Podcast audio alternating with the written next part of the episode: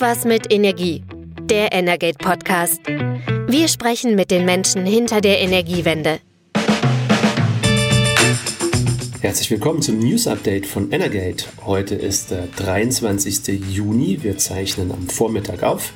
Mein Name ist Christian Selus und bei mir ist Carsten Wiedemann. Hallo Carsten. Guten Morgen, kann man ja noch sagen. Ähm, wir haben ungefähr 10 Uhr. Und weißt du denn, was heute, 23. Juni, für ein Tag ist? Ja, das weiß ich ganz genau. Es ist ein Freitag. Und äh, es ist der Tag nach dem KISS-Konzert in Berlin. Das ist natürlich auch äh, richtig, zumindest für alle die, die da gewesen sind. Einer von uns beiden war da. Ich verrate mal, ich war es nicht.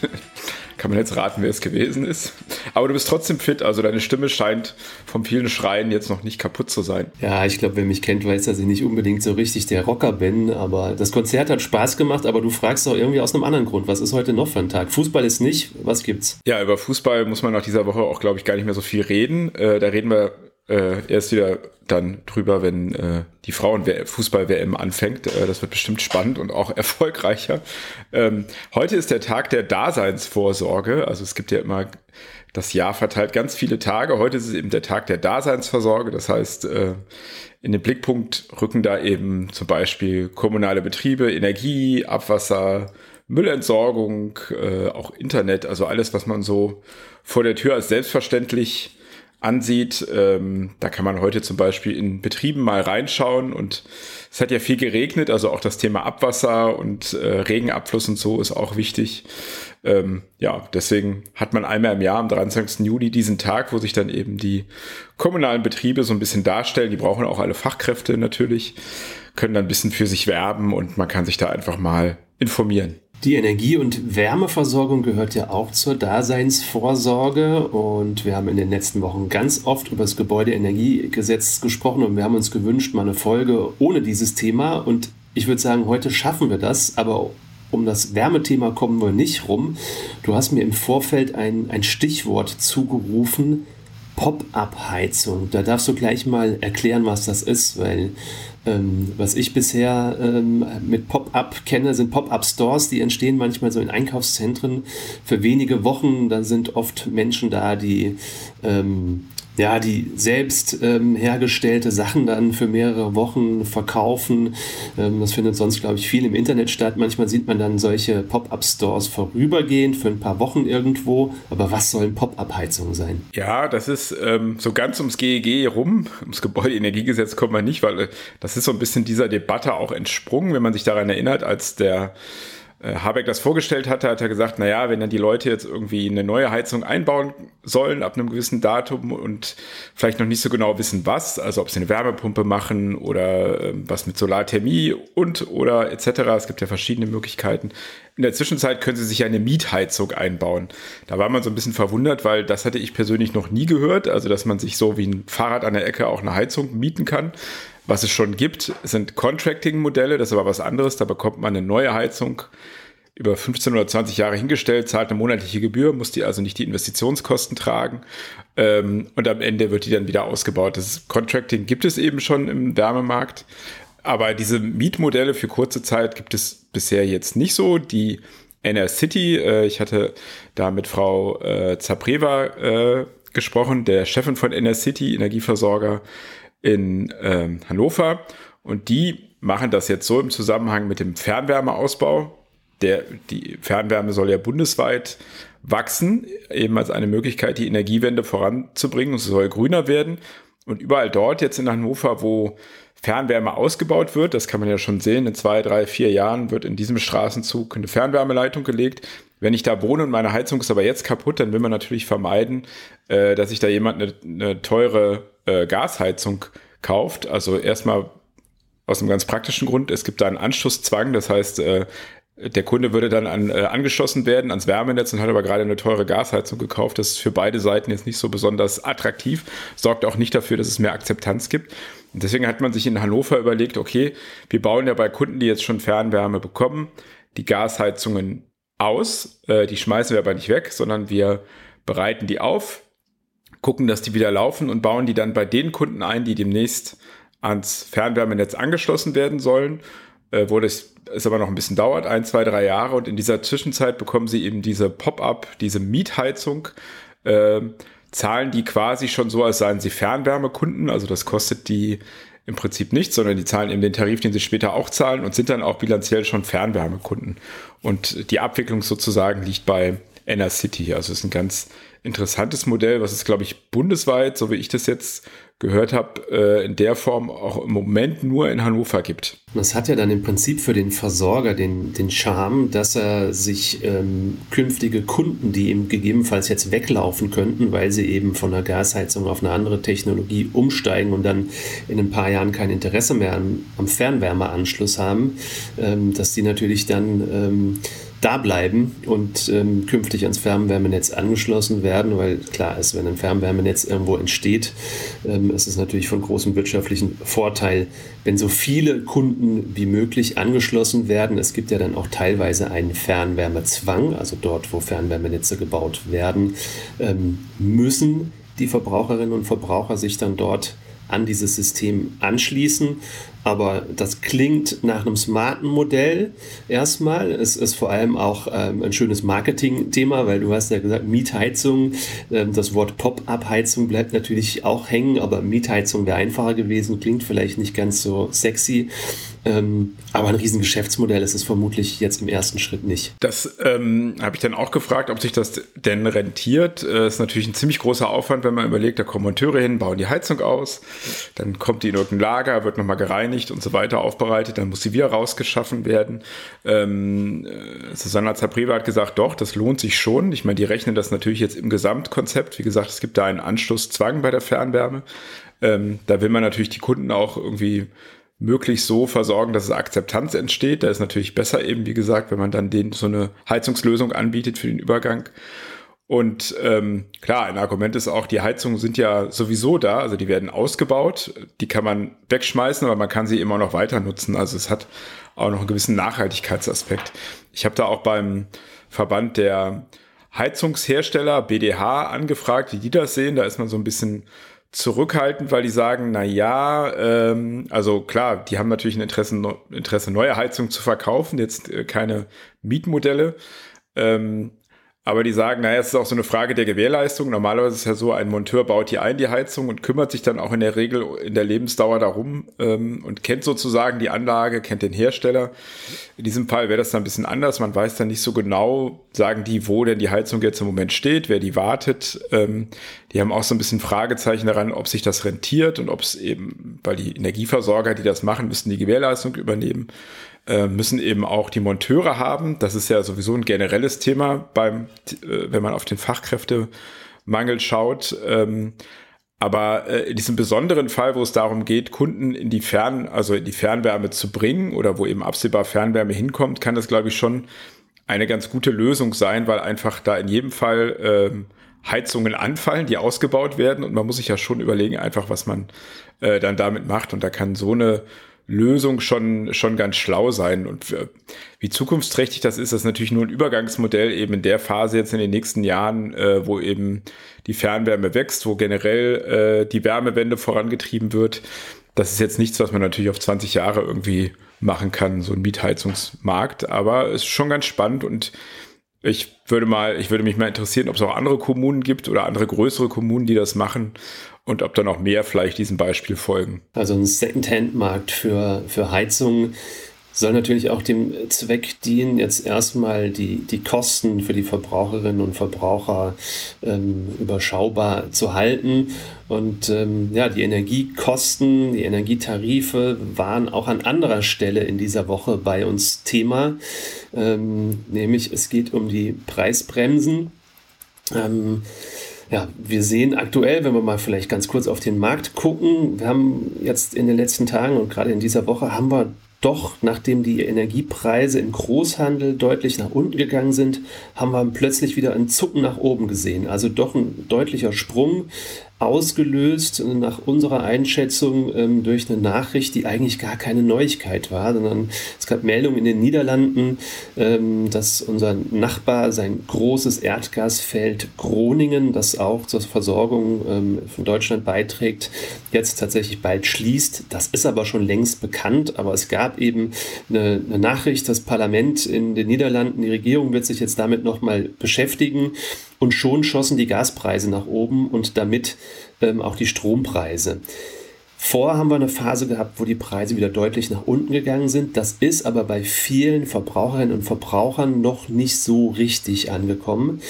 Ähm, und vor allen Dingen bei manchen Versorgern hat sich das noch gar nicht dargestellt. Im Gegenteil, ähm, da sehen wir eher, dass es sehr hohe Tarife gab die bei den Kunden wiederum natürlich nicht ankommen, weil die Preise ja gedeckelt sind durch die, Bras, äh, durch die ähm, Strompreisbremse und die Gaspreisbremse. Und das Bundeskartellamt hat schon vor längerer Zeit gesagt, sie guckt sich, es guckt sich diesen Markt an.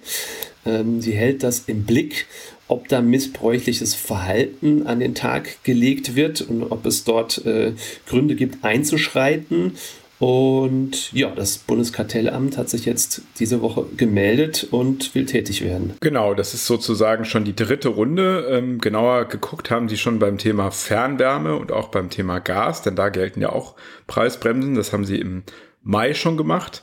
Da muss man vielleicht zu Beginn noch sagen, die Möglichkeit, dass sie überhaupt so tätig werden, die gibt es erst eben jetzt im Zuge der Energiepreisbremsen. Also diese Missbrauchsaufsicht, diese proaktive, die wurde ausgeweitet.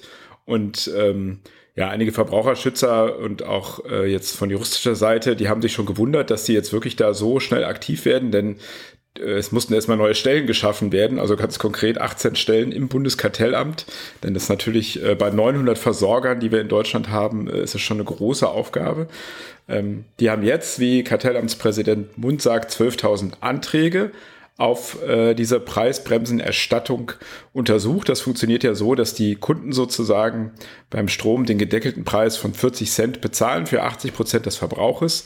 Und was da drüber geht äh, an Preisen, das bekommt eben der Versorger erstattet. Also der gibt eben seinen Preis an, ähm, den er eigentlich sozusagen hätte und die Differenz bekommt er dann zu diesen äh, kriegt er zurückerstattet. Das läuft über die Übertragungsnetzbetreiber, also die großen Stromnetzbetreiber in Deutschland, die wickeln das sozusagen über ihre Kanäle ab.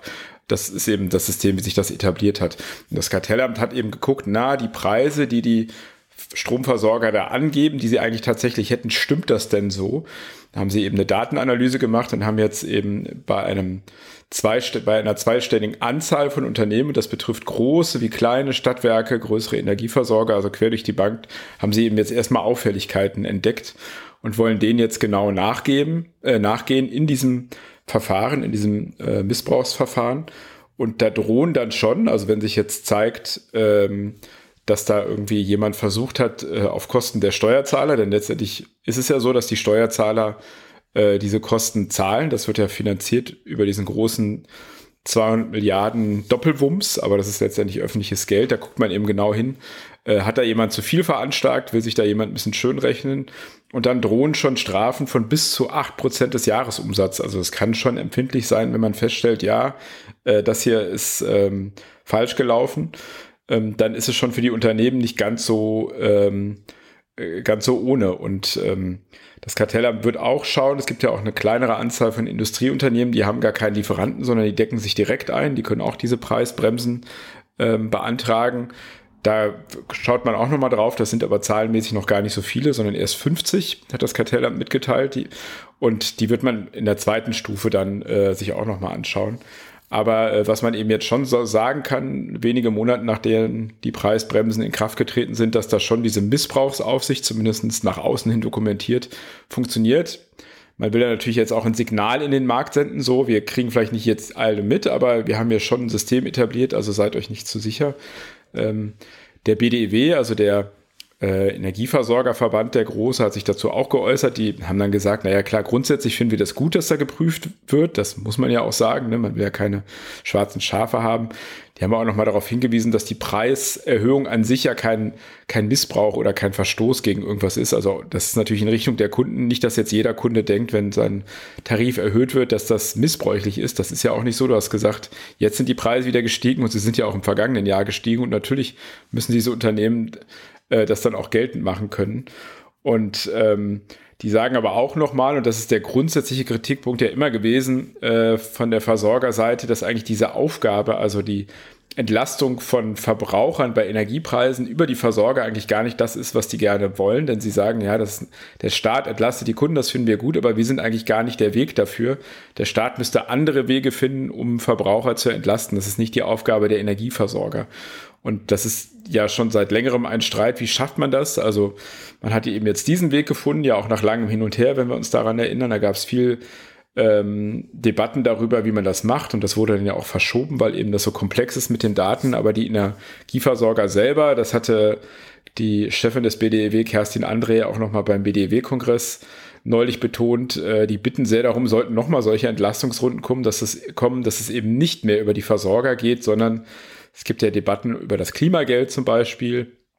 Das scheitert eben immer daran, dass der Staat, das einen immer so ein bisschen verwundert ist, irgendwie nicht schafft, einen eigenen Auszahlungsweg oder Erstattungsweg zu definieren, womit man dann alle Haushalte entlasten kann. Den gibt es noch nicht. Da wird seit äh, Monaten im Bundesfinanzministerium überlegt oder gesucht, wie man eben zum Beispiel so ein Klimageld auszahlen könnte. Das steht ja im Koalitionsvertrag. Ist aber bisher nichts passiert. Das heißt ja immer die staatlichen Preisbremsen, aber tatsächlich sind eben die Energielieferanten äh, gehalten, diese ja eigentlich staatliche Preisbremse umzusetzen. Das heißt, sie müssen in der ganzen Abrechnung gewährleisten, dass der eigene Tarif, der bei ihnen tatsächlich verrechnet wird, äh, eben nicht bei den Kunden ankommt, dass rückwirkend auch äh, Rückzahlungen gezahlt wurden, weil viele Unternehmen es nicht rechtzeitig geschafft haben, äh, die Beträge zu zurückzuzahlen. Und ähm, du hast es ja gesagt, die, die Preisbremse beim Strom liegt bei 40 Cent pro Kilowattstunde. Es gibt ähm, viele Versorger im Land, die trotz der gestiegenen ähm, Einkaufspreise darunter geblieben sind. Also bei meinem Versorger, der hat das, glaube ich, ganz gut ausgepeilt. Dem war der Aufwand wahrscheinlich vielleicht auch einfach zu viel oder hat es vielleicht auch mal für sich durchgerechnet, aber ist genau knapp unter den 40 Cent erstmal geblieben. Es gab aber andere Versorger, auch große, du hast es ge gesagt, bei denen die Preise massiv angestiegen sind. Es gab natürlich ja auch eine Phase, wo die Energielieferanten keinen großen Spaß mit ihren Kunden hatten, weil sie einfach sehr teuer Energie einkaufen mussten. Ähm, da gab es auch schon immer den Vorwurf, dass manche auch absichtlich ähm, äh, Kunden rausgeworfen haben. Das waren jetzt, dieser Vorwurf ging jetzt nicht gegenüber Stadtwerke, sondern eher kleinere andere Anbieter. Aber sind jetzt Namen bekannt geworden von den Unternehmen, die da jetzt im Fokus des Bundeskartellamts stehen? Nee, also in der Pressemitteilung ist eben nur von dieser zweistelligen Anzahl an Unternehmen die Rede, äh, die da jetzt eben genauer unter die Lupe genommen werden. Und ich nehme mal an, das Bundeskartellamt wird sich dann auch erstmal hüten, da konkrete Namen zu nennen. Mhm. Aber natürlich ist es auch wichtig, so in der Öffentlichkeit für die Akzeptanz. Ähm, man sieht ja immer wieder, wenn jetzt im Moment in diesen Tagen Energieversorger, diese Woche waren es wieder ein paar kommunale, aber auch die großen ihre Bilanzen vorlegen, dann sind die eigentlich meistens, gerade was so das Thema Energieabsatz angeht, sehr gut. Also da macht man äh, ordentlich äh, Gewinn.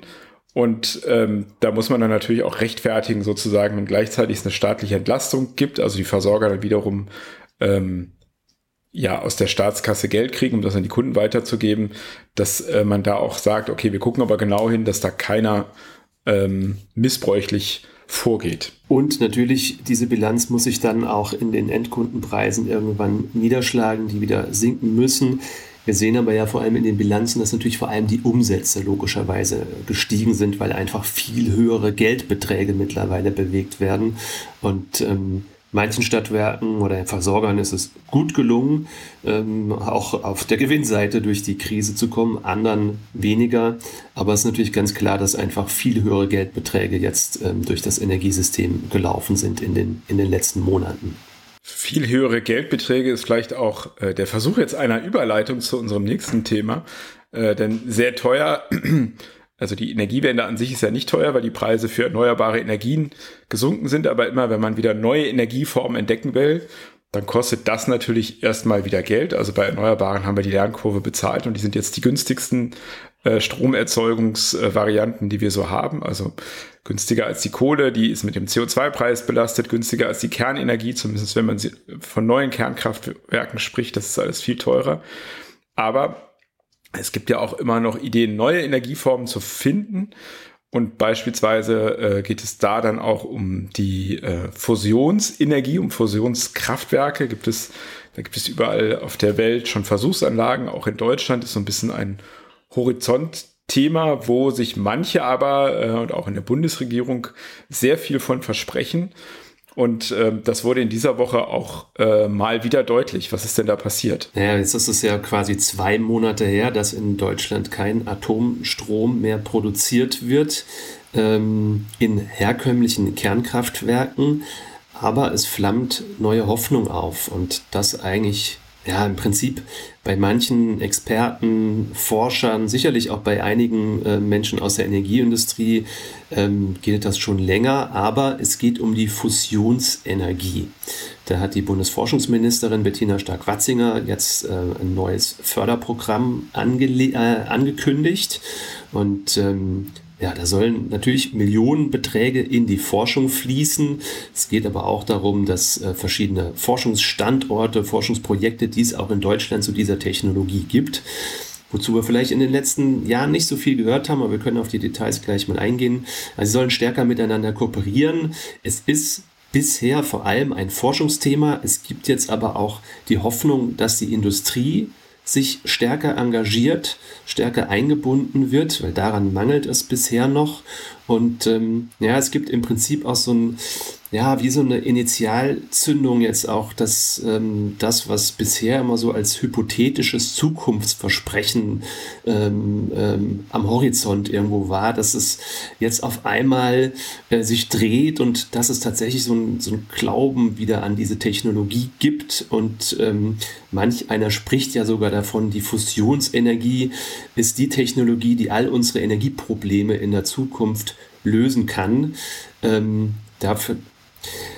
das hat, ähm, glaube ich, jetzt zuletzt ähm, äh, die Forschungsministerin auch mit angekündigt, aber es gibt da auch andere.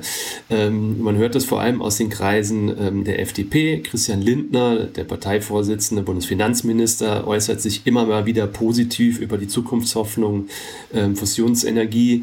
Ähm, aber auch in der Union gibt es äh, prominente Politiker, die das Thema immer wieder aufrufen. Dazu gehört Jens Spahn, Ex-Bundesgesundheitsminister. Minister, jetzt in, in, in der Bundestagsfraktion von CDU, CSU für das Thema Energie zuständig. Markus Söder hat auch in den letzten Wochen angekündigt, ähm, die Forschungsaktivitäten in Bayern ausbauen zu wollen. Und ähm, ja, ich habe gesagt, es gibt einen Grund, warum ist das so?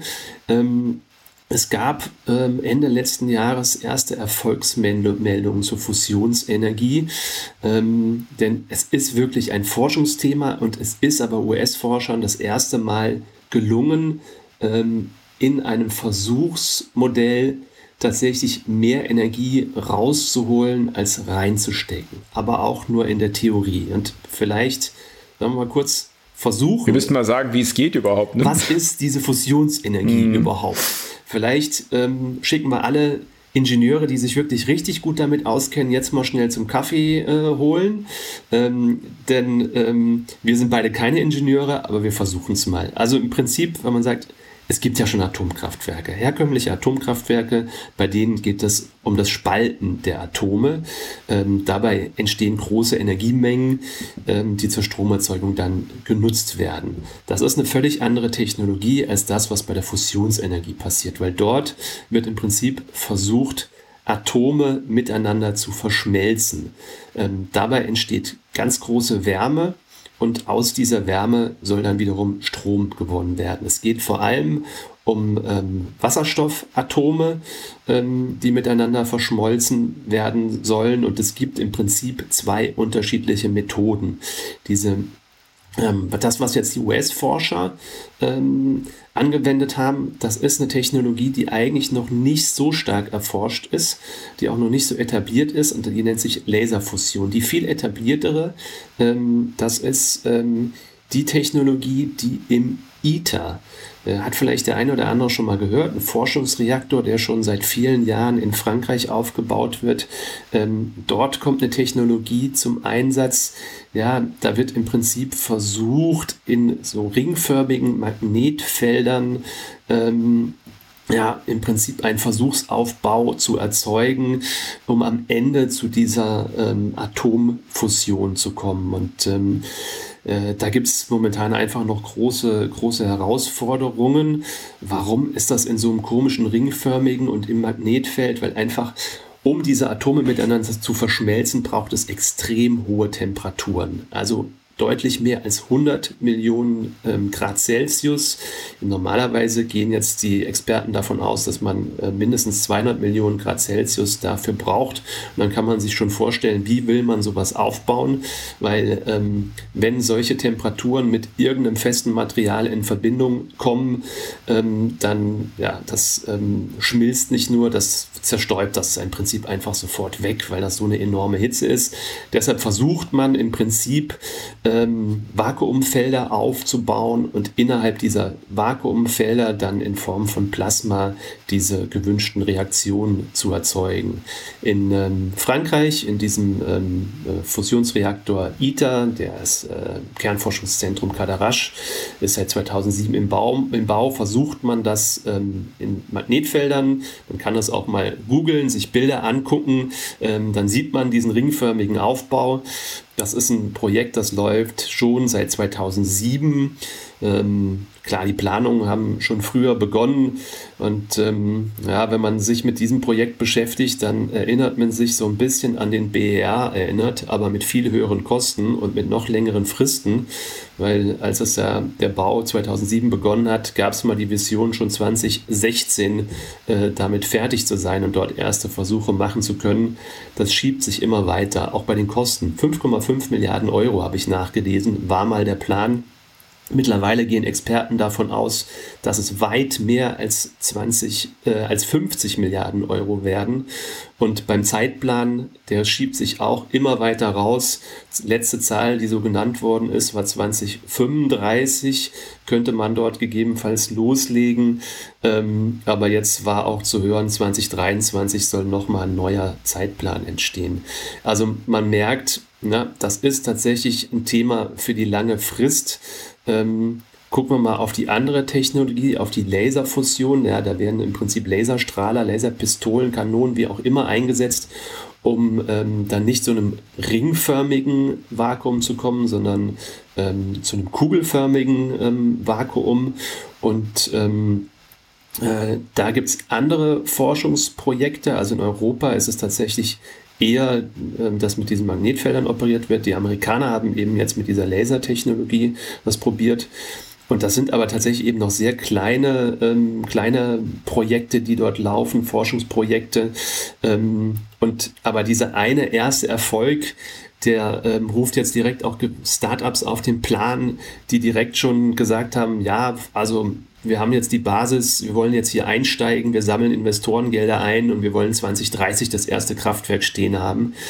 Ähm, da sind Forscherinnen und Forscher extrem skeptisch. Ähm, die gehen nicht davon aus, dass es realistisch ist. Die erwarten eher, dass wir hier noch über Dekaden reden, ähm, dass es hier tatsächlich zu einem Kraftwerk in der Größe kommt, wie wir das vielleicht jetzt bei herkömmlichen Kernkraftwerken sehen. In Deutschland gibt es ja auch diese Anlage Wendelstein ne, in Greifswald, glaube ich. Da wird auch genau. geforscht und in dem Forschungsprogramm ähm, klingt ja so ein bisschen die Hoffnung durch. Das hat auch, glaube ich, Frau Stark-Watzinger, die ja auch in der FDP ist, gesagt. Sie hofft darauf, dass es bis schneller geht als 2050. Also das ist ja so eine allgemeine Angabe, dass da dann Fusionskraftwerke, also die dann auch Energie erzeugen, sozusagen äh, funktionieren. Sie hofft eben, dass es dadurch schneller geht und dieses Förderprogramm, was sie da jetzt angekündigt hat bis Ende dieses Jahres, wobei noch nicht drin steht, wie viel Geld sie dafür bereitstellen will, soll eben auch in so einer PPP-Form äh, durchgeführt werden, also Public-Private Partnership. Das heißt konkret, sie möchte eben auch gerne, dass sich private Investoren,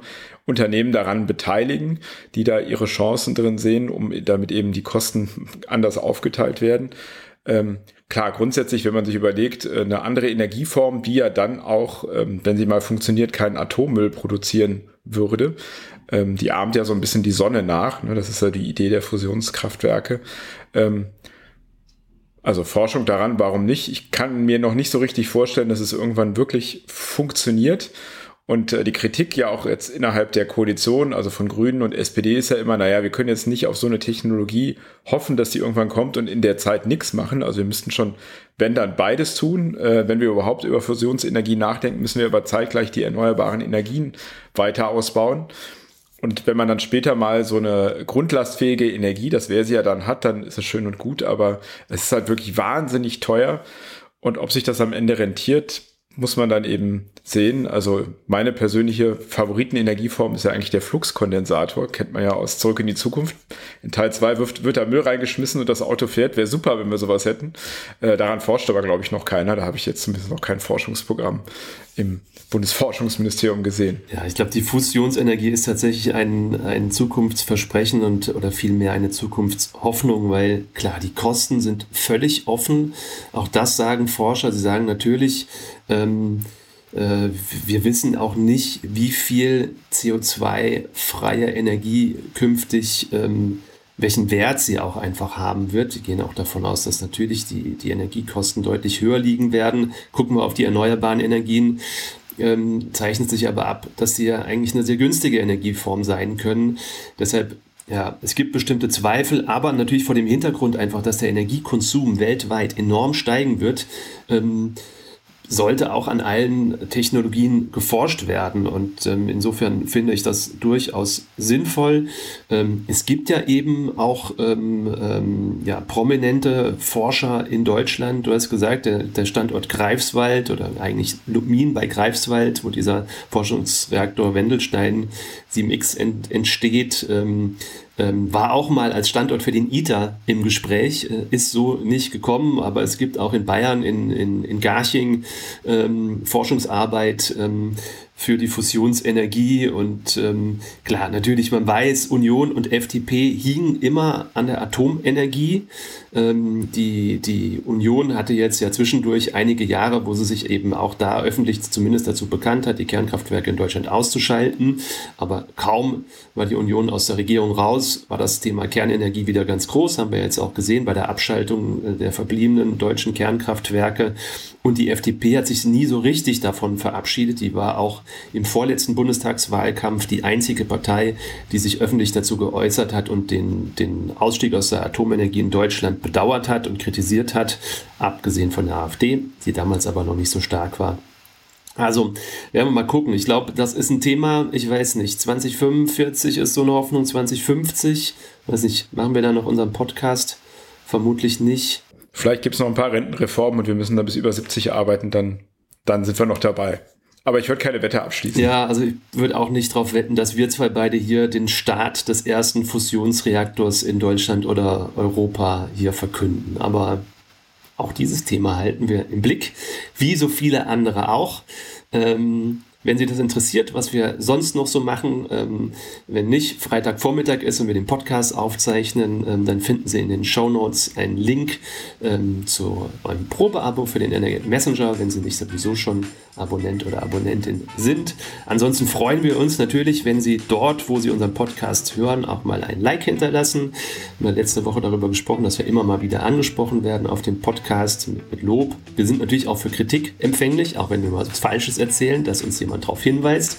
Gerade bei solchen komplizierten Themen wie heute der Fusionsenergie ähm, sind wir gerne, äh, freuen wir uns über Feedback. Ja, und ansonsten hören wir uns hier an dieser Stelle in der kommenden Woche wieder. Carsten, vielen Dank für heute. Alles klar, bis dann. Tschüss. Das war Irgendwas mit Energie, der Energate Podcast.